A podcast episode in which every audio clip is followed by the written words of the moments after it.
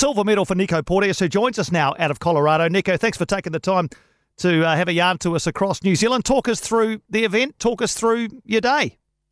Yeah, first off, thank you very much. Um, yeah, so today was a bit of a tough one. Um, conditions were um, subpar. You know, we had negative 22 degrees and um, 10 centimetres of snow accumulation over the day, and so uh, it's one of those days that really comes down to strategy and um, and and uh, and speed. So um, yeah, it's a tough one, but um, overall, I'm I'm stoked with uh, the outcome and um, yeah, and my skiing.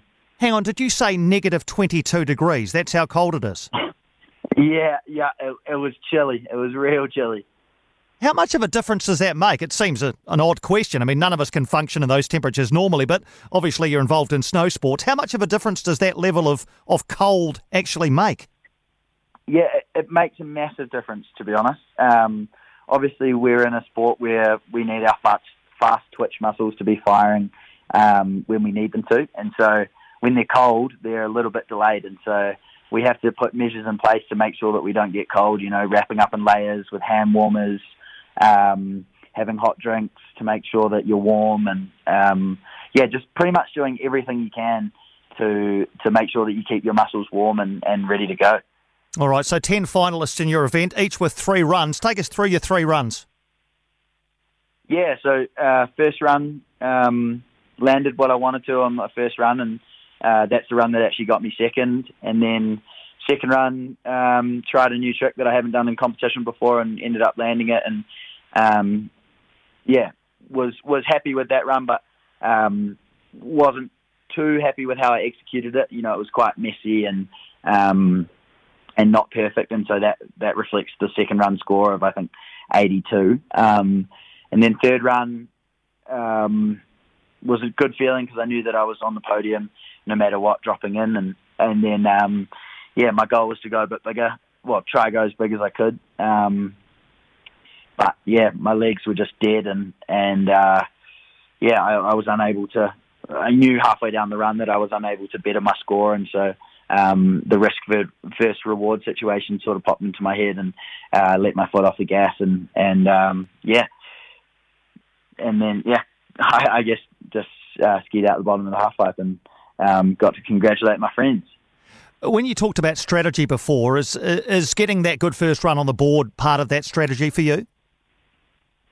Yeah, it is. It's always nice to have a backup score, um, have a backup score there, and something to build off. You know, going into the to the next two runs, and so um, I guess the strategy in today is making sure that your skis are as fast as possible, and you know, with the likes of Chris, our, our wax tech, and um, yeah, he really does an amazing job, and uh, it's just about watching other competitors and seeing what's happening, and um, yeah, and making a plan um, pretty much live. You know, like um, making a plan at the top before you drop in, rather than you know the day before or or um, whatever. And so, um, yeah, it's an interesting day for sure, but but happy with the outcome. Yeah, I mean, it's, it's funny talking to you. I mean, it's a silver medal on the podium, you know, but you, you sound a little bit uh, not disappointed exactly, but uh, but not exactly ecstatic about it. Is this a, a sign of, of where you are now that uh, that you really believe that you're that you're near the top of the tree as far as this event is concerned? Yeah, I, I mean, for me these days, um, I am I am 100% focused on on how I'm skiing. I'm not focused on the result. I'm not focused on um, you know anything other than what I can do. And and on a day like today, you know, I'm happy to put down the run I did. I'm you know I'm stoked.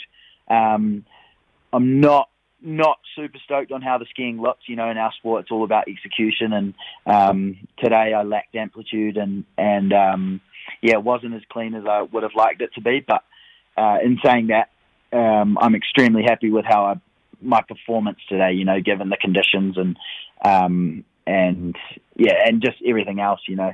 Um, yeah, so I, I, am I am really really happy that I that I am on the podium, and it's a great way to start the the um, pretty full on season. So yeah, and Winter Olympics obviously coming up. Is everything you're doing at the moment uh, wrapped around some context with that massive event coming up in, in February?